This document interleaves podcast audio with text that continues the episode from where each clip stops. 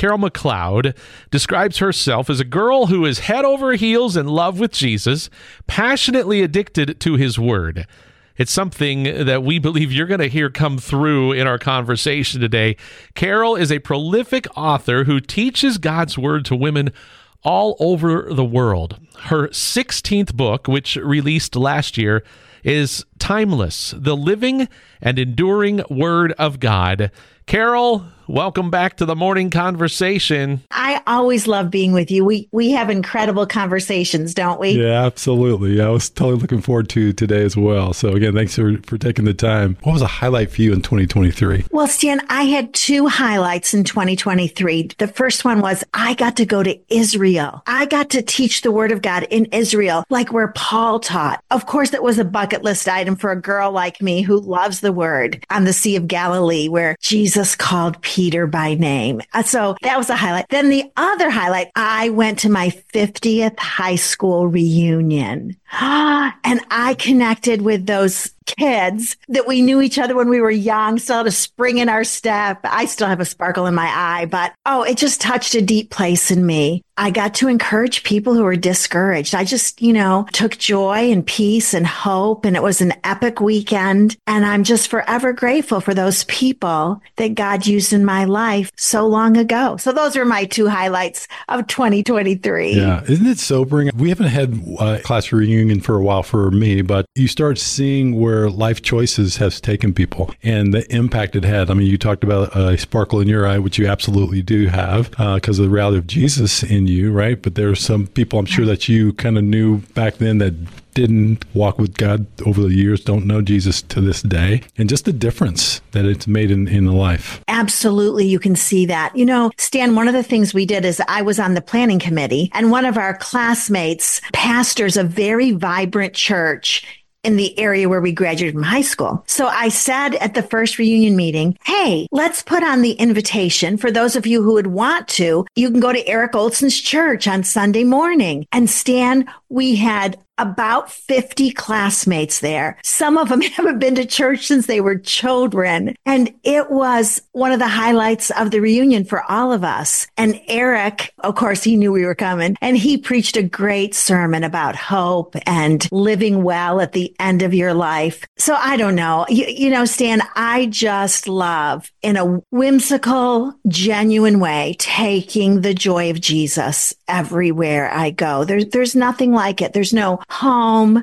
There's no trip to Hawaii. There's no jewel that could ever fulfill a human being the way serving the Lord with just sincere enthusiasm will fulfill you. Carol, you know, every year on MyBridge Radio, we have a spiritual focus. So, our focus in 2024, we're really going to be talking about the challenging the, the MyBridge Radio family to spend 1% of their day, which is 15 minutes, intentionally investing in their spiritual growth, right? Daily spiritual investment. Just 1% of your day and the impact that it could make. I would love to hear kind of a little bit about your journey of like when did you begin to spend intentional time investing in your spiritual growth on a daily basis? Yes, Stan. So it was when I was just a little girl. Um, my dad was a general of the faith and he would get up every morning, 5, 5.30 and be downstairs in the kitchen reading his Bible. And I would go downstairs he would write out scripture verses for me on little pieces of paper. We would read them and, and talk about them and discuss them. Growing up, we had a blackboard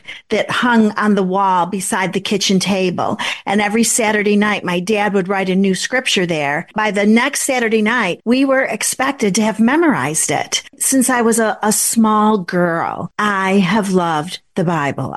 So fast forward, I'm 22 years old, just graduated from Christian University my fiance, who became my husband, and I were apart that summer. Every day when I saw the mail came to the post office across the street from our house, I'd run across to see if there was a letter from Craig. And the Holy Spirit stopped me in my track one day and he said, Carol, do you long to hear from me the way you long to hear from Craig? That was a turning point moment for me that I not only read the word, but I loved the word all my life. And then Stan, you know, part of my story, I spent many, many years in a deep, dark depression. I, uh, would get pregnant and lose the baby at between 12 and 20 weeks. And that was the tipping point for years of depression for me. And I went to see my medical doctor. I went to a counselor. But Stan, I'm telling you the truth. It was the word of God that delivered me from that deep, dark place. To your listeners, if you're depressed, go see your doctor, find a Christian counselor, but never forget the power of scripture. You know, it says in the word of God, it says in Psalm 107 that he sent his word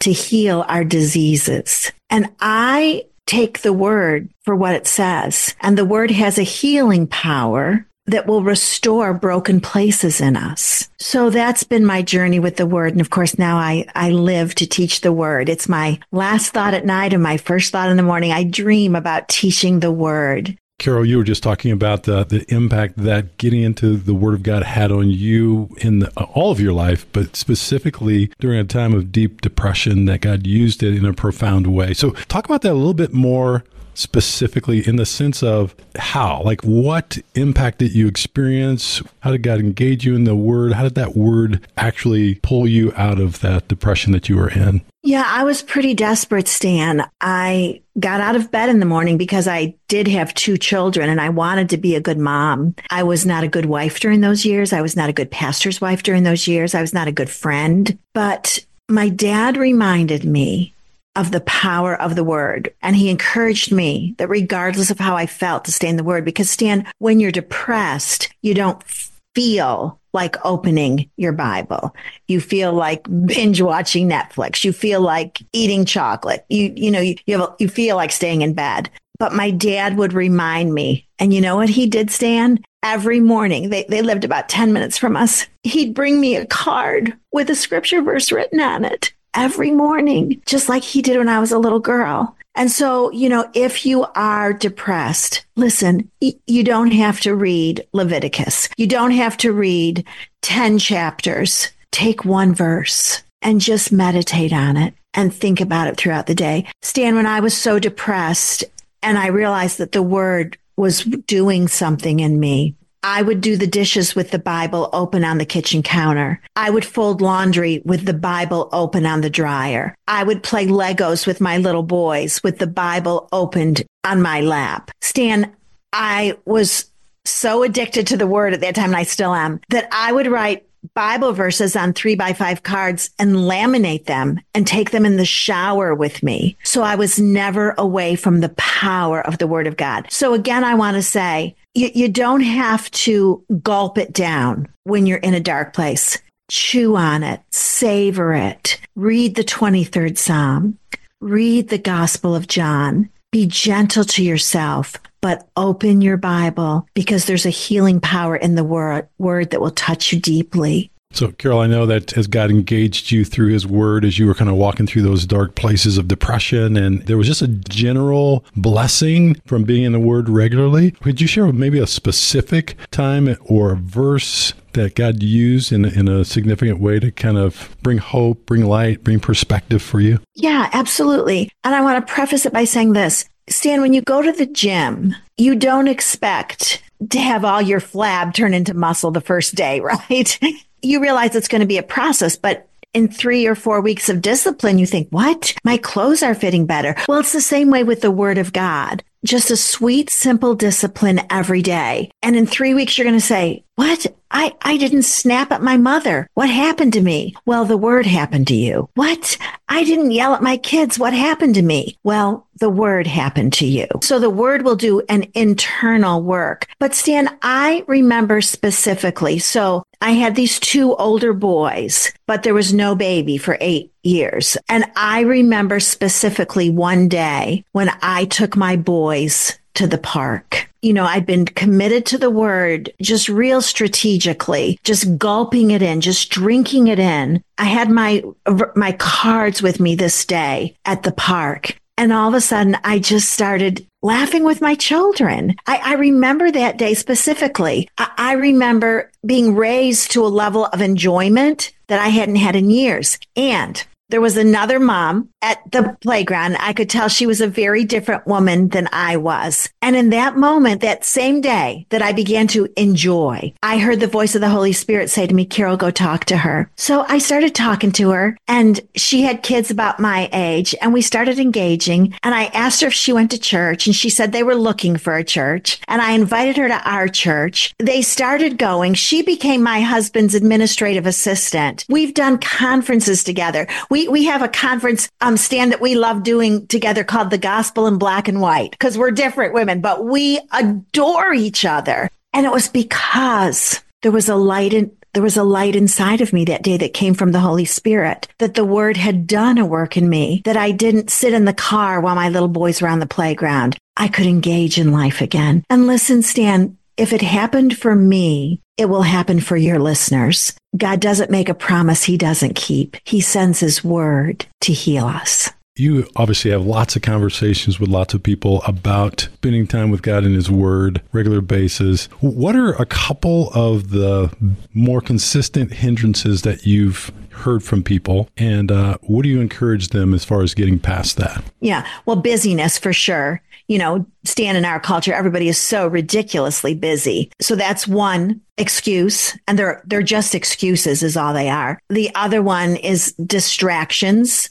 You know, we're distracted again by social media, by playing games on our phone, by what needs to be done around the house those are the two big ones that I hear from women. And the other thing is, I don't feel like it. Well, that's just an excuse. I, I, guess the fourth one I would say, Stan, is people will say to me, well, Carol, I don't understand the word the way you do. So when I read it, like I don't understand it. And you know, my response to that excuse is this sister, brother, we don't primarily read the Bible for information. We read it for transformation. So even though you don't understand a certain scripture, read it anyway because it's doing an internal strengthening work in you. Even when your mind doesn't get it, your spirit gets it. It's like a vitamin to your spirit. And so I say read it anyway. And honestly, Stan, before we open the word in the morning, we need to pray, Holy Spirit, will you teach me? Because the Holy Spirit is meant to be our teacher, right? That's what the word says. And so when you pray that before you open the Bible, expect him to teach you. Expect the Holy Spirit to show you things that you could never ascertain on your own. So put away the excuses in 2024. Let, let's have 2024 be a year of no excuses. I am not too busy to read the Bible. If you're too busy to read the Bible, you are too busy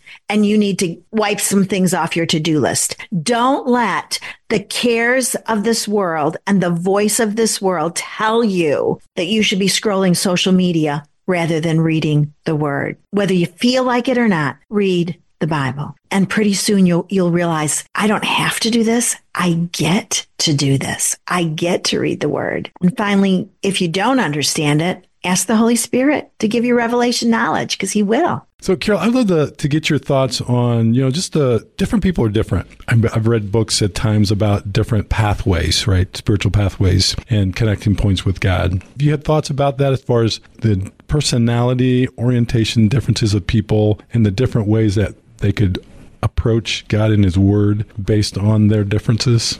Now, that's a fabulous question, Stan. I was a homeschool mom for 25 years, so I'm very aware of different people's learning styles. People are generally visual, auditory, or what we call kinesthetic. So if you're an auditory learner, well, then listen to the word. Go to you version and press the little microphone and listen to the word. I often do that, Stan, when I'm out on a walk, when I'm driving somewhere, I listen to the word. Another thing is that it, it says in the, I think it's the book of James, that faith comes by hearing and hearing by the word of God. So there is a value to listening. Okay. Now, if you're a visual learner, which means you learn by reading, well, then open the Bible. I, I still like holding a Bible in my hands, but when I'm waiting at a doctor's office, I read on my phone. Don't play a game. I read the word on my phone. And, and then the other type of learner is kinesthetic, which means you want to use your hands. You want to experience it. You want to activate it. And so for that, I, I what I say to you is first of all, either listen or read, whichever works for you, but then act it out. Memorize it. Choose a verse this week and memorize it. And if the verse you've memorized is pray without ceasing, then everybody in your pathway this week, ask how you can pray for them and then pray for them because that's the word becoming living and active in you. If the verse you've read this week is about generosity, then give $20 to a single mom, buy a gift card for your pastor, but engage a practical application because that's what kinesthetic learners like to do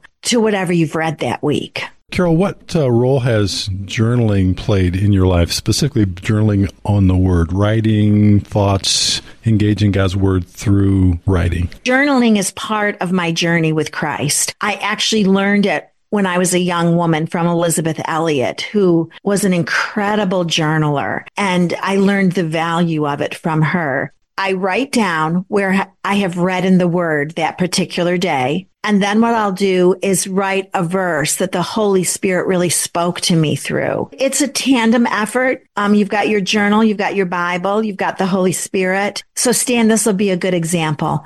One year I was reading the word and I realized, what? The Bible talks about human emotion. And so for that entire year in my journal, every time I read a human emotion in the Bible, I made a reference. I made a list and I would put the reference. And Stan, what I realized at the end of that year was that there are some human emotions that are allowable. Joy and peace and hope. Although they're not true emotions, they're more fruits of the spirit, but there are some human emotions like anger, that we get to experience, but with very serious boundaries. We get to be angry for 23 hours and 59 minutes, and then it's got to go. And then there are some human emotions that the Bible says, nope, they are not for you. Bitterness, anxiety, fear. Journaling that, it became a book. So there, there's no telling, but I would really encourage our listeners today, Stan, to go to the dollar store and buy a journal. And every day, all you have to do is write down where you read in scripture. And pretty soon you're going to see a theme that the Holy Spirit's talking to you. And it's going to be a beautiful historical remembrance. You know, God told the children of Israel to journal the journey, to write it down. And so I think it's an important part of our walk in Christ so that we remember what we've been taught. As you think about someone, especially for the first time, endeavoring to spend that intentional daily time with God and His Word, and you talked earlier, you shared an analogy of working out, right? So, and one of the things that helps to work out is having a partner with you, right? So, yeah, I'd love your thoughts about that as, as far as people endeavoring to really spend time, daily time with God and His Word, and finding a partner that could journey with them in that process. Yeah. So, Stan, I have several friends, all women, they're like sisters to me and we check up on each other. We ask hard questions. We say, have you read your Bible today? What has the Lord been teaching you in scripture? What are you praying for? What devotional are you going to do this year? Both groups of women we do a devotional together every year and we communicate about it, usually via text. We might meet once a month by Zoom, but that has enhanced my walk in Christ. We were never called to do the Christian walk alone. That's why we're called brothers and sisters. You're my brother. And and I have an accountability. You and I have an accountability to one another in Christ to call one another higher. So if you struggle with this personal discipline, I'd encourage you to call a friend in the faith, maybe somebody who's a little bit further down the pathway in their growth and say, Hey, in 2024, would you walk with me? Can we text each other a couple times a week? Would you ask me if I'm reading the Bible? Would you ask me what I've learned in the word this week? And one step further than that, Stan, is that we memorize scripture together. So we're already deciding what scriptures we're going to memorize together every month. So we memorize a passage of about three to five verses every month. For instance, our first passage for 2024 will be we're going to memorize Psalm 1, the entire Psalm, which I, I it's like five verses, I think. But but every month we we memorize and hold each and you know what? It's fun. It's fun, Stan. It's not it's not weird. It's not hard. We we have fun together. Um, you know, sometimes we'll say, ouch, that was a hard morning in scripture. The Holy Spirit got me. But I think it's a lovely part of our life this side of eternity to encourage one another to be in the word.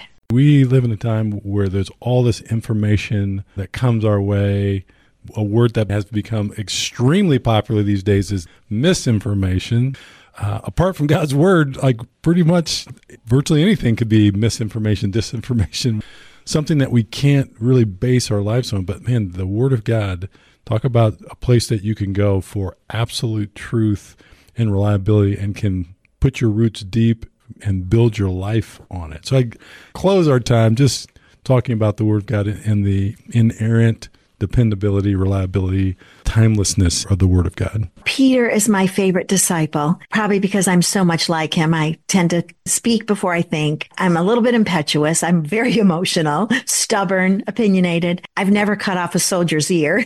I'm a whole lot like Peter. And so I decided to do a deep dive into the book of First Peter. I just wanted to see what my favorite disciple had to say to the early church. And in First Peter chapter 1 verse 23, Peter says, through the unction of the Holy Spirit, for you've been born again, not of seed which is perishable, but imperishable, the living and enduring word of God. And so Peter reminds us that we've been born into the opportunity to partner with something that never changes. It never fades away. And as I read that verse, Stan, I was an English major in college and I realized when I tried to read Beowulf, like I couldn't even read it. It was like a foreign language, supposed to be the premier piece of poetry ever written. When I tried to read Shakespeare, no, I can't do it. But the Bible's not like those pieces of literature. It's living and enduring. It has juice for us today. In Isaiah, it says that the word does not return void, but it accomplishes the purpose